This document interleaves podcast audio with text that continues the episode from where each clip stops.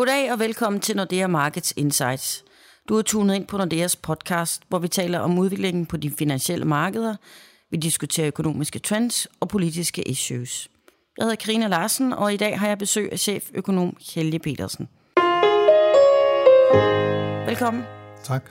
Vi har en ting på programmet i dag, nemlig en helt frisk Nordea Economic Outlook. Rapporten den er netop offentliggjort, og skal vi bare sige det, det er lidt af en mobbedreng, men det er spændende læsning. Der bliver stillet skarpt på trusler og lyspunkter i 2016, både globalt og lokalt. Vi når hele verden rundt. Men øh, lad os starte herhjemme. Hvordan er udsigterne for dansk økonomi?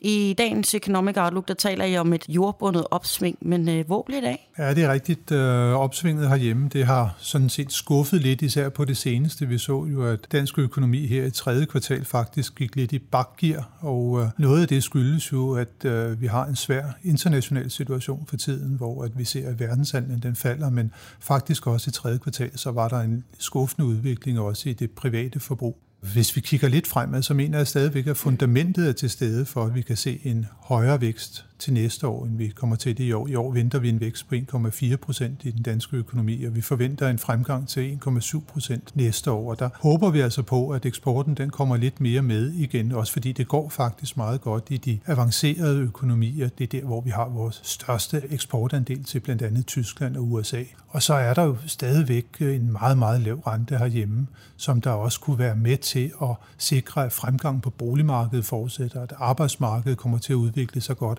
og så skulle der altså være mulighed for, at det private forbrug igen kommer op i styrke. Mm. Og jeg tror faktisk også, at erhvervenes investeringer de kommer til at vokse, fordi vi kan se, at kapacitetsudnyttelsen i industrien, den er så begyndt at nærme sig det historiske gennemsnit. Så vi regner med, at øh, dansk kommer til at vokse noget kraftigere i 2016, end tilfældet har været det i år. Så drivkræfterne, det er renteniveauet og eksporten, er det det sådan lige? Ja, renteniveauet, som ja. i hvert fald vil være understøttende for det hjemlige forbrug og også ja. investeringsaktivitet. Og hvordan ligger Danmark så til i det nordiske felt? Der er jo nogle forskellige faktorer, der trækker op og ned i hver enkelt land, kan man sige. Ja, der ligger vi faktisk på en meget flot andenplads lige for tiden. Sverige er jo sådan helt suveræn nummer et. Der er rigtig godt gang i svensk økonomi lige for tiden. Men den tidligere indehaver af den gule vækstføretrøje, nemlig Norge, har jo svære problemer for tiden, fordi olieprisen er faldet så dramatisk, som tilfældet er det. Det har altså ramt norsk økonomi rigtig, rigtig hårdt. Og så er der også Finland, som jo har været i recession nu her igennem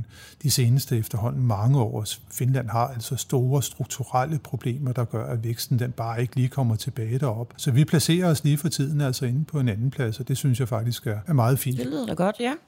En af fællesnævnerne, man kan sige, for, for de nordiske lande, som, som gør ondt, og som vi alle forsøger at løse, det er flygtningestrømmen til Norden. Det føles faktisk ikke helt rigtigt at tale om det sådan med økonomisk vækst, men det er jo det, vi skal tale om her. Får antallet af flygtninge nogen betydning for væksten, tror du? Jamen det gør det faktisk, fordi det betyder, at den økonomiske vækst den kommer til at blive højere, end den ellers ville have været det. For det betyder nogle flere offentlige udgifter, der skal sendes i opløb for at huse flygtninge, for at sikre mad til dem, for at sikre, at de får sprogundervisning og også får nogle penge, som de bare kan leve af til daglig. Så det er faktisk vores vurdering, at den økonomiske vækst i hele Norden kommer til at stige, mest i Sverige, hvor vækst fremgangen kommer til at blive på yderligere en halv procentpoint som følge af flygtningestrømmen, og så i de andre nordiske lande, altså Danmark, Norge og Finland, der vil vi se en fremgang på et sted mellem 0,1 og 0,2 procentpoint på væksten som følge af flygtningestrømmen.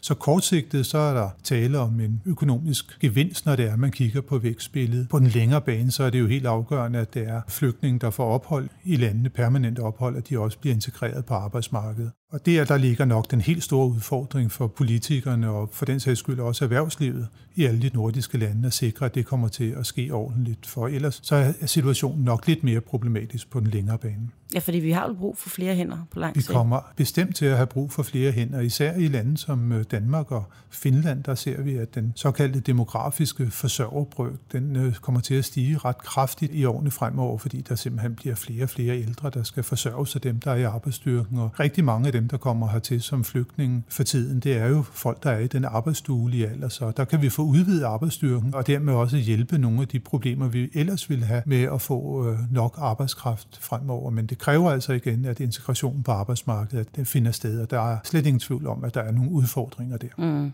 ja.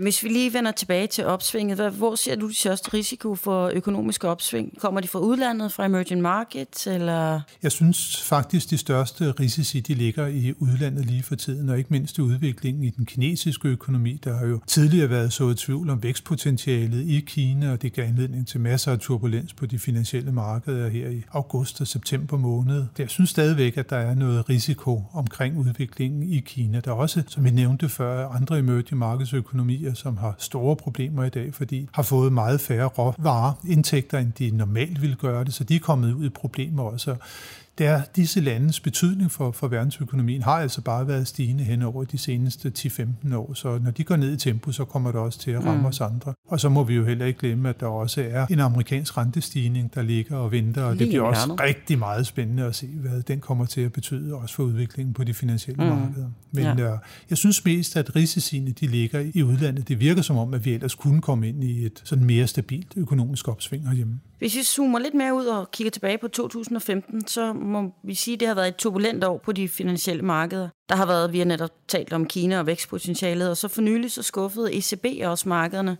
ved at komme med en lempelsespakke, hvor renten blev sat ned, men kun med sølle 0,1 procentpoint. Begge dele gav anledning til store udsving på de finansielle markeder. Hvad, øh, hvad tror du, vi skal vente os i, i 16?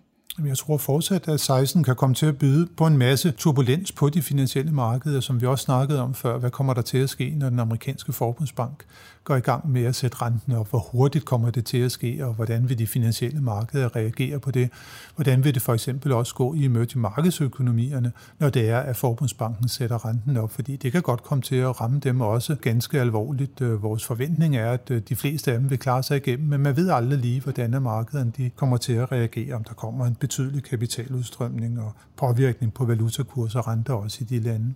Så det bliver lidt spændende at se, hvordan det falder ud. Så har vi jo også igen den generelle usikkerhed omkring netop Kina. Vi har geopolitiske risici, som man også bliver nødt til at tage med i billedet i dag. Der er den uløste situation mellem Rusland og mm. Ukraine. Vi har hele situationen i Mellemøsten, som jo har i stedet kommet den flygtningestrøm, vi snakkede om tidligere der kan tingene også godt komme til at eskalere, også på en måde, så det er, at det får påvirkning på de finansielle markeder. Så jeg tror ikke, at 2016 bliver et år uden overraskelser, også på, på den front. Ja, det i hvert fald være en overraskelse.